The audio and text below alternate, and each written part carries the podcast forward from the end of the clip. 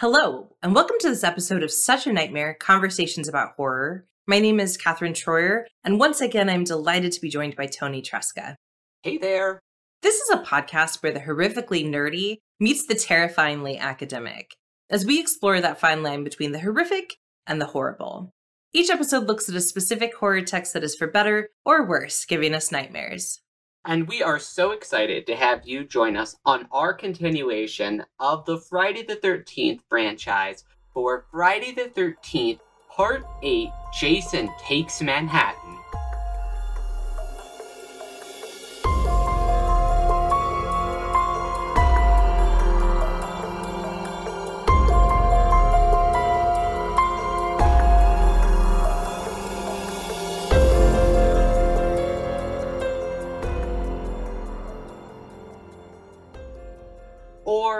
Rather, he gets to Manhattan eventually. Yeah, I I kept waiting, right? I was like, when are we getting back to Manhattan? And so, And this was your first time you had seen the film. this is well, my right? first time I had seen this one. I can't believe, first off, that we're already on film eight. That's that's so exciting. It's been a while, right? But like, it's so Yeah. exciting to, to be there. But no, I'd never seen this film before. So going in, I had questions, right? I was like, how's he going to end up in Manhattan? That feels very random. Also, like, what havoc is he going to wreak in New York? Then, as I was watching the film, my question became, are they actually going to go to New York? because We're spending Takes a while. We are sure spending a lot of time on a boat.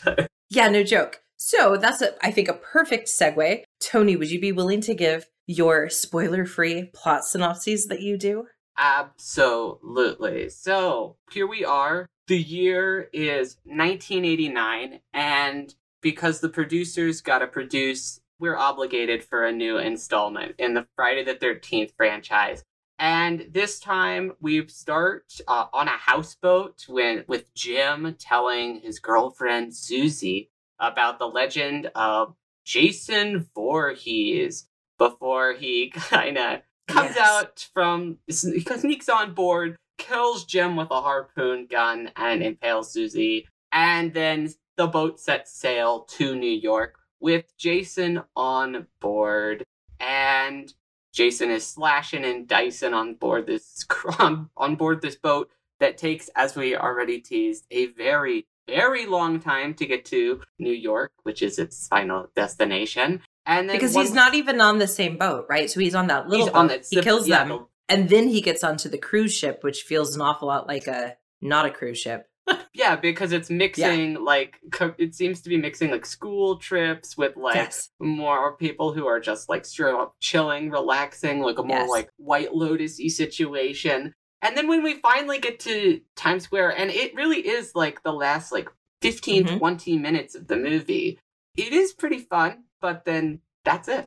That's the movie. He's in there for like 15, 20 minutes. Uh, and we'll talk a little bit more about some of the shenanigans that he gets up to in New York, but it's pretty brief. It's a pretty brief appearance. It is, especially considering, you know, again, the sort of title of the film. I, I thought it would would go places more. I want to actually I want to talk about my favorite moment in the film, which has nothing to do with Jason, and it's it's a really goofy moment. But, you know, the very, very beginning of the film starts with us in New York, right? And it's go- and Right. And we're seeing the grossness that is New York City and pretty much the version of New York City that happens in all films in the late 80s and early 90s. Like this is maybe not the reality of New York City in the 80s and 90s, but it's certainly the reality of Hollywood's version.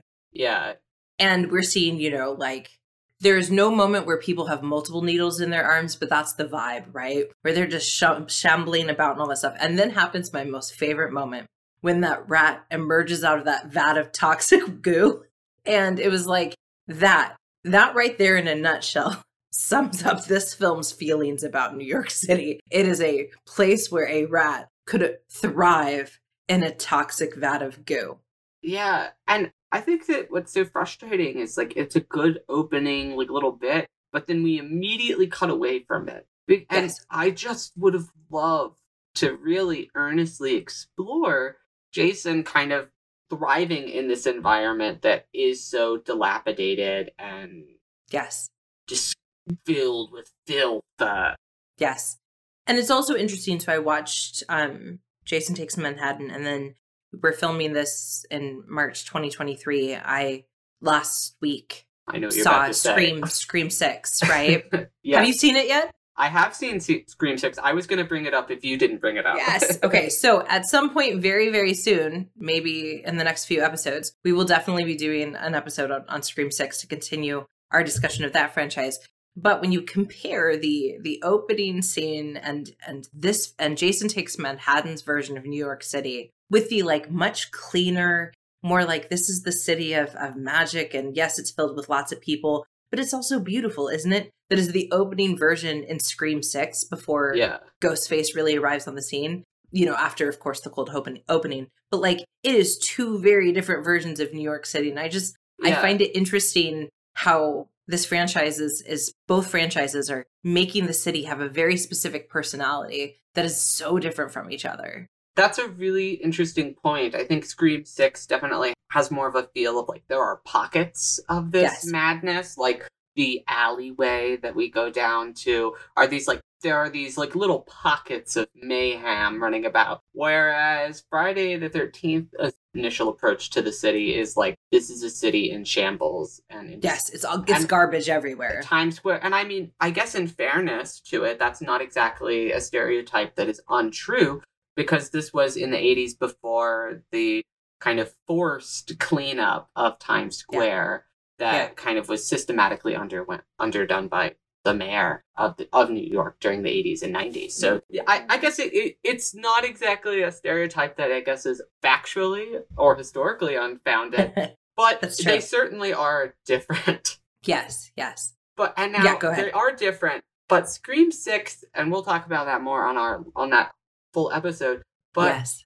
they do a much better job of using, I think, all of the many locations that New York and Manhattan has to offer. Like here, it really feels like we would get like that. We're in Times Square really briefly for like a quick Yes. little second.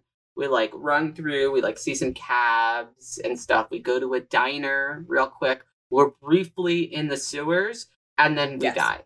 And like that's and then And the subway. We have the subway. Oh, you're. I guess we're briefly in the subway too. It's like in Scream Six. right which is a whole like interesting thing unto itself and I, I i was thinking about it as i was watching that scene in both films right on the subway and i can't figure out if certainly there's something sort of inherently frightening about about the idea of being trapped you know on a moving vessel but but i can't figure out if if our fascination with subway stations stems from the fact that in america we just have so few of them because i i don't feel like european films do nearly as much stuff on on subways or even on trains except for and this isn't of course european it's but train to busan right? Which definitely is mm. doing that but like i just think it's interesting that it's the subway is such an exotic locale that it becomes this like feature in almost every film certainly from the 80s and 90s that goes to new york but also a lot of these horror films. Public transportation is a horror uh, for capitalists. Uh, well that that's certainly it- true it- yeah. it is a it is a literal source of horror for them. Yes, yes. They're like, but how will we make all the money we want if we make transportation available to everyone? How do we keep people out of our special places? Uh yeah, no, that's that's hysterical. Okay, so not a surprise maybe, but not a lot of scholarship on, on Jason Takes Manhattan. And Ah. That doesn't mean that there doesn't exist any. It does mean that in my search I didn't come up with anything that really caught my attention as, as being particularly relevant. But that's okay because Toni has promised me that there is enough stuff that is going on behind the scenes of this film to carry us forward. So, what is one of the things that you discovered that you want to like immediately share with me? So I mean, right hot or hot off of a disappointing box office from the last one, producers are are scrambling. Director John Carl Buechler, he's like he's trying to develop a follow up kind of around Tina to face off against Jason after she escapes from like insane asylum. Meanwhile, like several other screenwriters are pitching their versions of it because there is just no agreement in the Friday the Thirteenth camp on um, the direction for this for the next part of the franchise. So there are just all of these different pitches going around, and ultimately Paramore, Paramount, not Paramore, Wrong group. wrong group. Paramount op- opted to give the project to Rob Hedden, who this is his feature debut. He was just a former employee of Universal Studios. And he had his his whole pitch that he did was he was like, okay, Jason, right? We've got Jason, we've got Camp Crystal Lake. What if we cut Camp Crystal Lake and we take Jason to a new location? Uh, direct quote. The biggest thing we could do with Jason is to get him out of that stupid lake where he's been hanging out. Uh, so one of his original ideas was he wanted to kind of set the set it aboard solely a cruise ship, and he was like, it'll be mm. like Das Boot with aliens on the sea. Uh, and then his next, he, but he, and then he had a totally separate pitch where he was like, okay, we're gonna, it's gonna be New York, baby. Everything about New York is gonna be exploited and milked. Uh, this is direct quote. Gonna be a tremendous scene on the Brooklyn Bridge, a boxing match in Madison Square Garden, Jason would go through department stores. He'd go through Times Square. He'd go into a Broadway play. He'd even crawl onto the top of the Statue of Liberty and dive yes. off. And he received approval for both concepts. And rather than making them into two separate films, he got the big brain at genius idea. He was like, what if I just combine these two things and together, totally seamless, right? And he was his original pitch when he was like going to the studio. He was like, okay, so first act, the first half is cruise ship, second half is on the streets of Manhattan. And then Paramount said yes. And then once they were after the script had been developed, they said actually due to budgetary restrictions yeah. and you've already spent so much money, no, we are cutting that. And it just kept getting hacked away until it is the kind of end result where it is subtitled Jason Takes Manhattan, and yet he doesn't really seem to take Manhattan until the last like 15 minutes. And That's interesting. It's yeah, so it was kind of this like compromise in and of itself between competing visions for it, and they offered all of these different people the the roles. Uh, I mean, Jensen Daggett was ultimately cast. She beat out Elizabeth Berkley and Pamela Anderson for the wow. role. Uh, and uh, interesting, Lisa Wilcox, who played Alice over in the Nightmare franchise. Yes. The film producers offered her a role, but she turned it down. She didn't want to hop onto this uh, onto this franchise. And uh, so this film it comes out. It is the most expensive of the franchise to date and it is with a budget of over five million dollars, which mm. a lot of other that's still very low. Like that's still low, right? For like big money speaking, big project wise. But it is also for spending the most money. It was also at the time the biggest disappointment at the box office, earning only fourteen million dollars. So wow. You'll notice it still earned more than it cost to make, but it was not nearly as successful as the previous entries in the franchise. So they had to do more soul searching after this, and for their crimes, they go to hell. Yeah. so good, good, good, good. Where eventually they will meet Jason because we're going to go there yes. too. So he, here's my thing. I know why because I know it's a financial reason that that for many people, right? Not for everyone involved, but I know that there's a financial component of, you know, do you want to know that you have a built-in audience? They may not be thrilled by it, but you still have a built-in audience. And if you do, then we'll stay in there and but you can kind of do whatever you want. And you and I were just talking before we started recording about how even theater does this, right? Like yes. they will they will find great cast, great direction, but they'll throw it into a well-known script because they know that that will draw people in. And and so I know that's a good chunk of the reason why for many people. I also know that there are some people that are just like, I would love to make a Friday the 13th film, but like, at what point does it stop being a Friday the 13th film, right? Because after film one, it's no longer with Pamela Voorhees. So it's no longer with the person who defined the franchise to begin with. And I was, okay, fine. But then it's like, okay, but not every film's even going to have Jason. Not every film's going to even have Crystal Lake. And I just, like, at what point, at what point is it just no longer really a Friday the 13th film, even if it looks like it on the surface. And maybe there isn't a good answer because maybe the franchise is by definition always okay with being different from what it was, but I don't I don't know it. I don't think it's ever to its success. Not really. I, I just I've never it's so shocking to me. I've never it's this is such a franchise that has such an intense identity crisis all the time. Yes. And perpetually seems to hate itself. Like it But yet fans define themselves more rigorously almost by this franchise than I think they do by others. Which is I think that's a it's a it's an interesting tension that emerges where Yes. the create on the creative side it seems to be like they're like this is all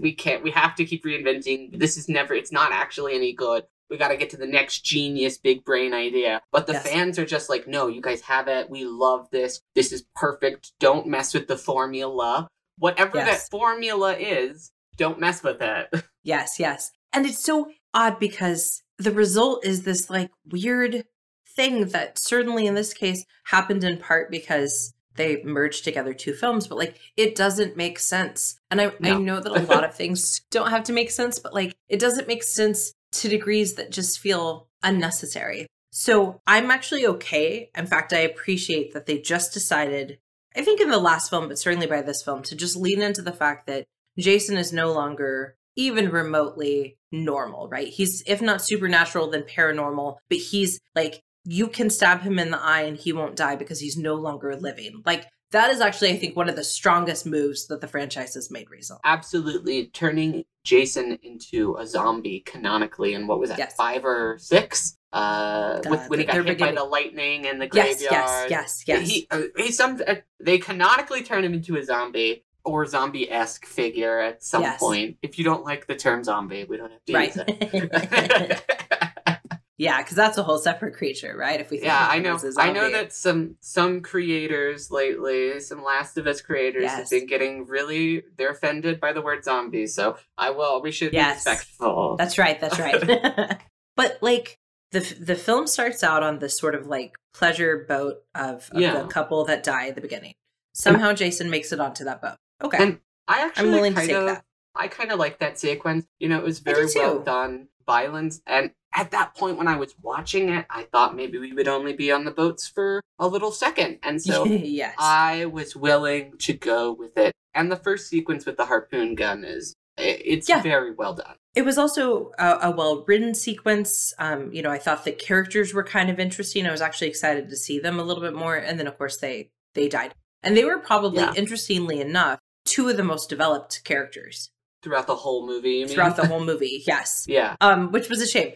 They were the only ones whose names I remembered during my plot summary without having to look at it, and they're in it at the very beginning. That's fun. I didn't. Yes. Yeah. Yes. I don't remember yeah. any of the other characters' names. I, I I'm gonna have remember Rennie's name because the main female character because I like that name because it's unusual, but like I don't remember any of the others. Okay. So somehow we suspend our disbelief that Jason, who by the way clearly has a fear of water because you know he drowned, somehow gets himself from pleasure ship, pleasure boat to the cruise ship, right? Which is the weirdest cruise ship I've ever seen because first off, what high school class is able to afford a cruise ship? But it's also like there's no crew.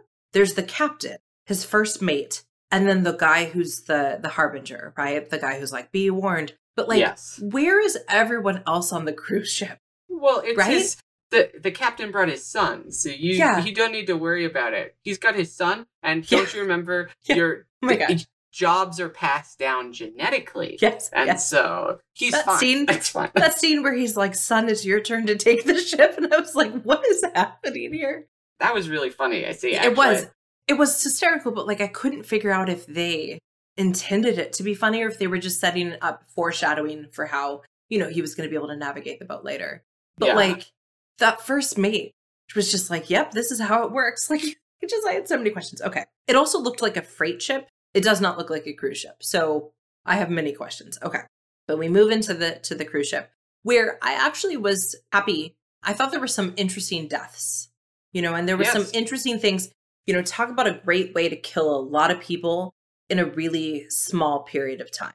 And I do think the one the one thing that the writer director uh, was able to achieve from his original pitch and vision was he did get the claustrophobic feel on the boat. yes Right.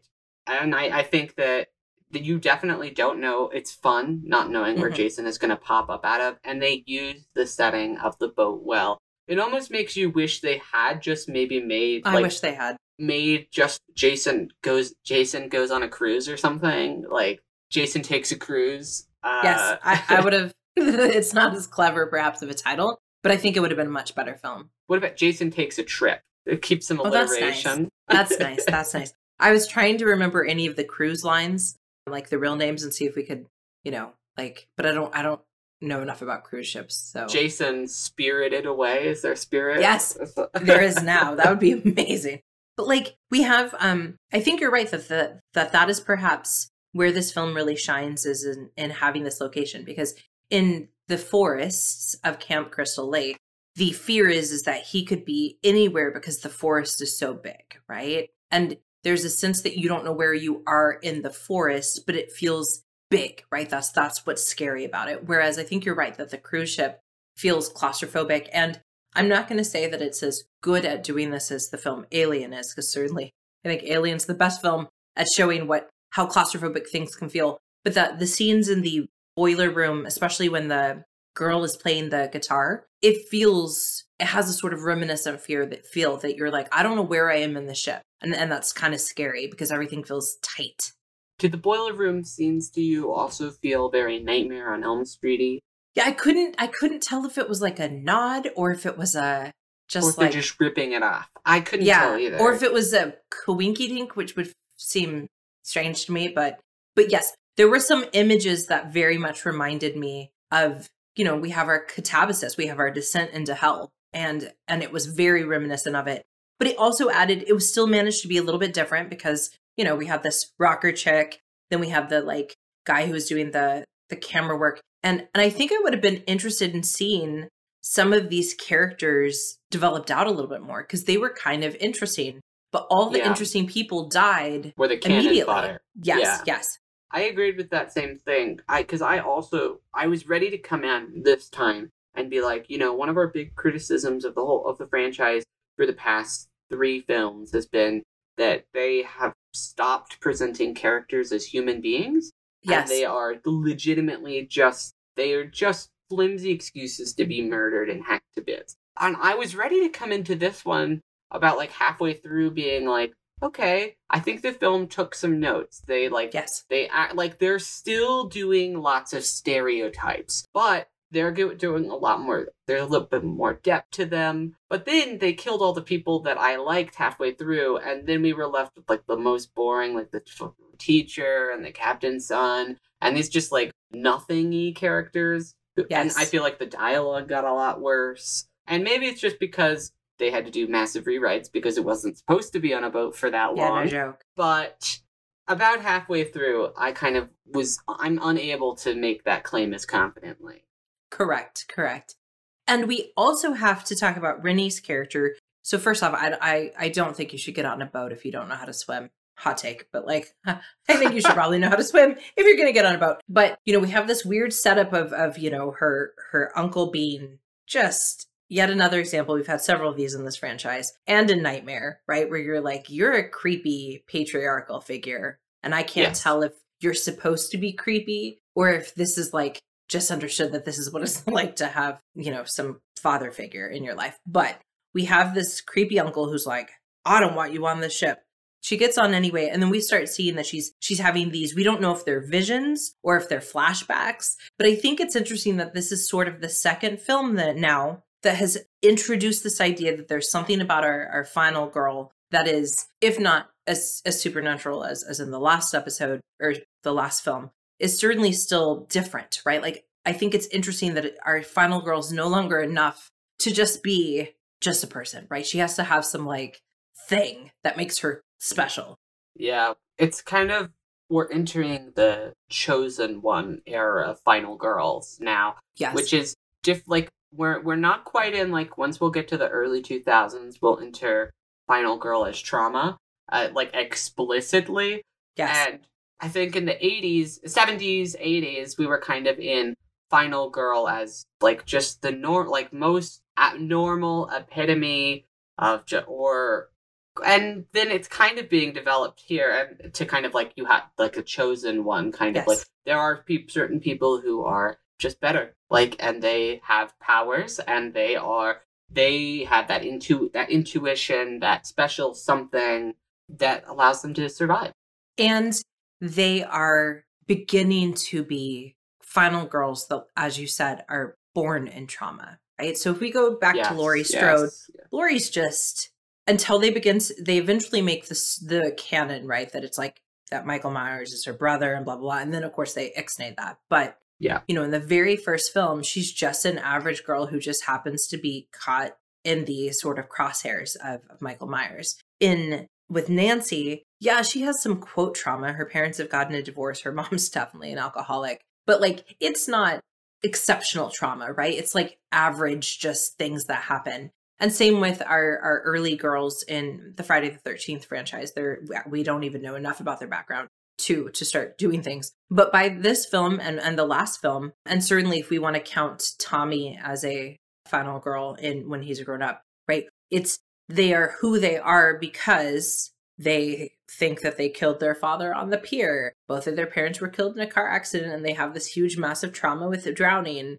You know, they became Jason Voorhees for a second and now are dealing with the repercussions of that. And I think you're right that we're going to see that sort of expand out. We're going to get things where where we have like Buffy the Vampire Slayer that is a literal every generation there's a chosen one. Yeah. And then and then we'll go into Scream where I think Craven begins to say, okay, maybe it could just be an average person again. You know, um, again, some trauma though, right? Because her mom has been brutally murdered. yeah. So I guess actually no, Well, we start actually, to have no, the I- idea. Yeah, never mind. I like- take it back. It's like right at the end of the 90s into the 2000s, we start to be like, no, no, trauma, it is not, it's not a chosen, it's not a specialness, it's Yeah. trauma. It's not a good thing to be a final girl. It's, it is, which I think is, I, it's funny that we've gotten to the point in a, in horror film where someone has to, like Wes Craven has to come in and reset and be like, no, it's bad to be in a horror movie. Yes, uh, Because yes. that is essentially the thesis of Scream. Because I think at a certain point, like, you just get to these, like, films like this contribute to this just, like, mindless exploitation and, like, oh, good, like, reduction of horror to this battle of more like fantasy, good versus evil, which is not horror. Right, right. And we have a couple of films that I think have made an effort to to explore that idea. Like I think of Jennifer's Body, where the at least throughout the film, Needy doesn't have the trauma yet, but the film ends with the idea that now that she's been born in trauma, she's interesting. Right. So like even Yeah. even films that are trying to, I think, subvert the rules sometimes are just not able to do so. And so we don't know for sure what's going on with Rennie, but we know that she has to be the final girl, not because she's interesting, not because she's more talented, but simply because she has been born in trauma. Okay, so we have all the things that happen on the cruise ship. So the pacing's wrong, and I and now I understand because it makes more sense based on what you said about the the problems behind the scenes in terms of machine together Yeah. two stories. Because like there's a ton of cannon fodder like right at the beginning, and they go Yeah. through the kills fast. And then there's like this 15 or 20 minute period where they're just literally running back and forth from different parts of the ship. Yeah, and there's a lot of talking about what they're Yes. gonna do, which is, I mean, probably what you would actually do in Yeah, uh, a situation yes, like that. but- but Doesn't make sense in this film, in this situation.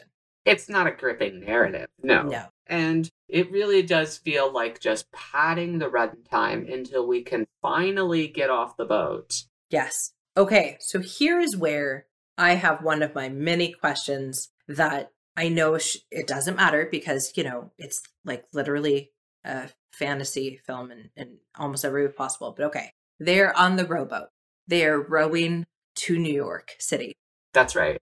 They they get onto the pier that is empty. Okay. And seconds later, Jason pulls himself up. So here is what could have happened. Option one Jason has been swimming, like Olympian style swimming, despite the fact that very clearly he doesn't know how to swim because that's the part Yeah. of the premise of this film. Or option two, he has been holding on to like a piece of rope underneath the rowboat and just let them drag him to the ship. And I like that one because it makes me giggle, but like it just it doesn't work, right? Like I thought that at the very least I'd be like, okay, so that the ship is how he gets to New York City, but it's not. So how does he get there? How does he get there, Toni? So I like the idea of him like holding on and he's just like swimming underwater uh, and being dragged and just like for what four days worth. I mean, it felt like forever, right? Yeah. So that's that's my version of things. I like your I like Thank you. this. Yeah. I think we can just accept it as canon. Or he could have done like in Pirates of the Caribbean, where they can just like walk underwater. And so he's just been Oh, walking yes. on the floor um, of the ocean, which I would also be okay with because that makes me Yeah. laugh too. I feel like that's probably let's go with let's go with that one. And then if Yeah. people don't like that one, they can imagine him holding on to the plank gonna- underwater. I'm gonna imagine under. him holding on because I like the idea of his little feet fluttering, but um, but like no matter what, it's it's a really weird move, right? It is. And then we get to New York for our last 15 or 20 minutes where I think you can tell that it it feels in many ways like a different film because suddenly we're being funny again, yeah. right? I mean, we also have like a near rape scene, so there's some parts that are not funny, but like the scene with Julius, the boxing scene, where he's like, "Take your best shot," and then you know he knocks his head off. Um, the scene where he sees or a hockey mask on the billboard because there's the hockey tournament. The scene where the thugs are like, "You want to get in a fight," and he just lifts up his mask. Yes, and then they're like, "Just kidding." Yes. like, yeah, go, go ahead, go ahead, no yes. problem.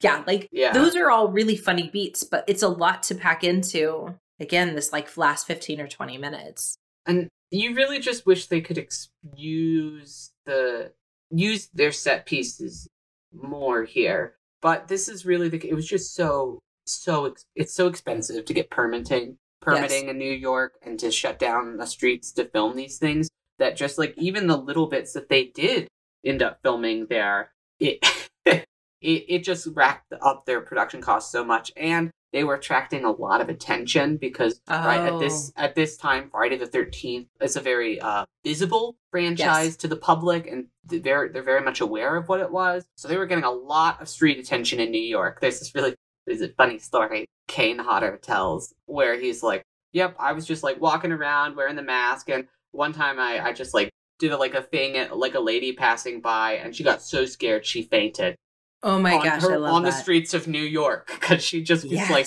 "Oh my god, it's Jason." That's fantastic. Yeah, Oh, that makes me so happy. and it's stuff like that where you're like, ah, "Gosh, guys, I do ultimately think for posterity it would have been better if you could have scraped together the money to to shoot some more of this in New York."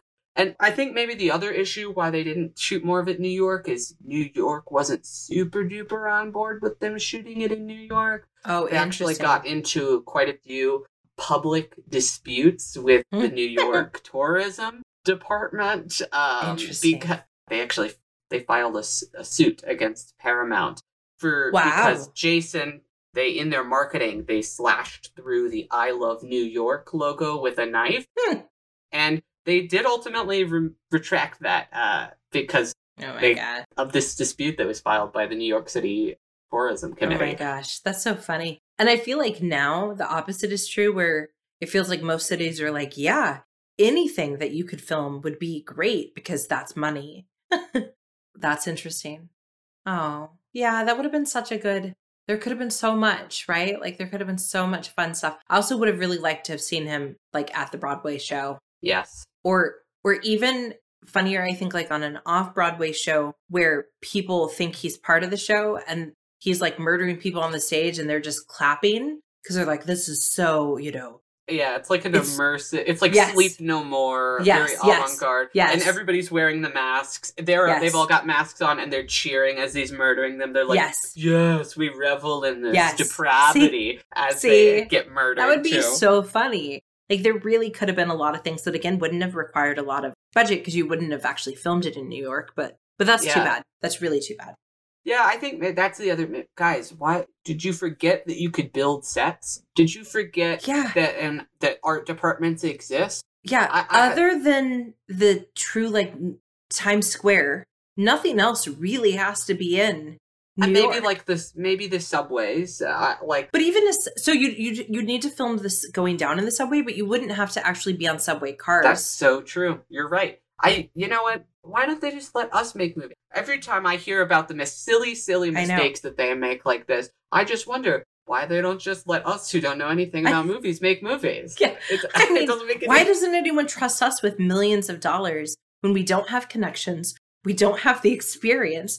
Clearly, we're good on the ideas. Well, this is on, this is only five million dollars though. Oh gosh. Yeah.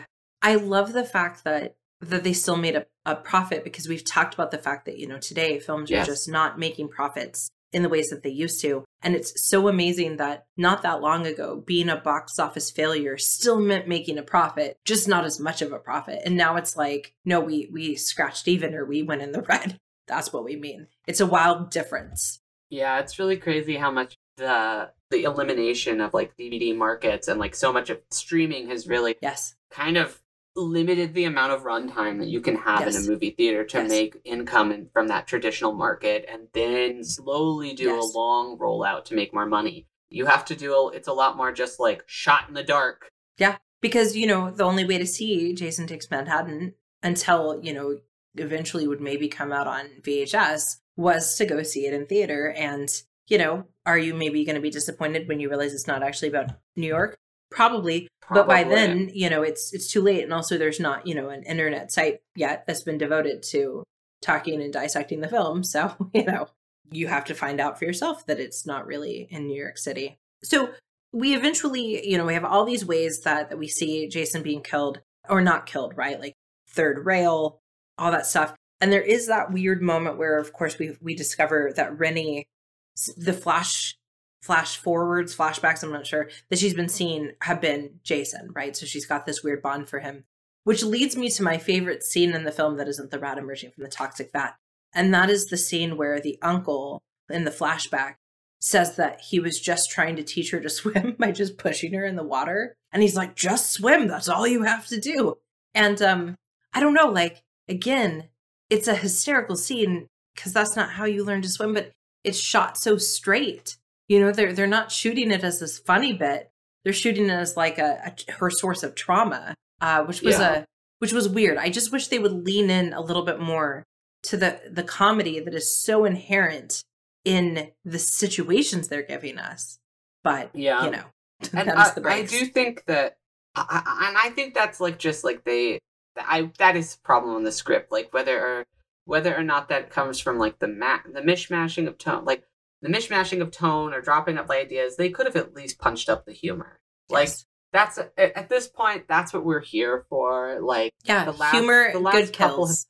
Have, the last couple have just descended into like campiness and good kills, and so it was really kind of a little bit frustrating to see it take a step back in terms of kind of like the humor department because even when we have been absolutely roasting these films for not having any characters or any clear sense of source of horror anymore. They were at least still like they had zingers and it was yeah. like absurd. This one feels for a premise that is is absurd and is crazy. It feels surprisingly subdued.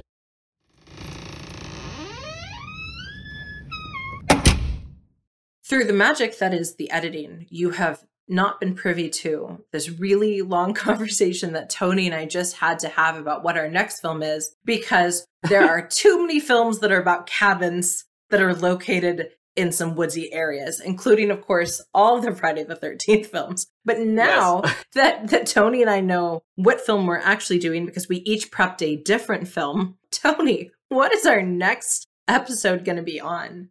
So, our next episode is going to be on 2023's Knock at the Cabin.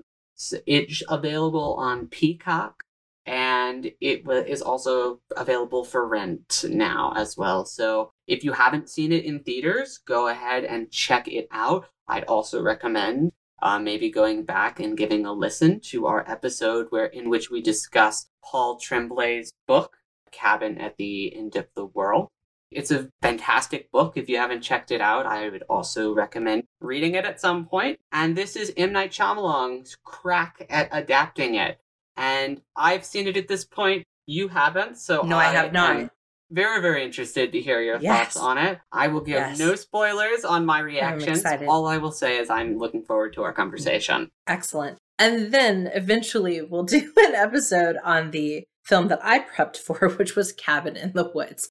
So good times are, are ahead of us in terms of continuing the tradition of looking at horror that is in woodsy places. As always, I do want to make sure to thank, and I know Toni does as well, Jackson O'Brien, who's our editor yes. for things, and is the reason that you all didn't have to hear our conversation about how we didn't know what film we were doing next. So thank you so much, Jackson. Thank you, Jackson. You are a G. Toni, if people want to get a hold of us to share their thoughts about episodes or to ask us what episode they could do next or anything, what should they do? They can reach out to us through our email, which is in the description, or through any of our social medias. That's probably the best way to get in touch with us. We'd love to hear from you, just hear about what your thoughts are to the films we're discussing. Also, if you have a chance, wherever you're listening to this podcast, go ahead and give us a review and a rating. That helps just get us our name out there.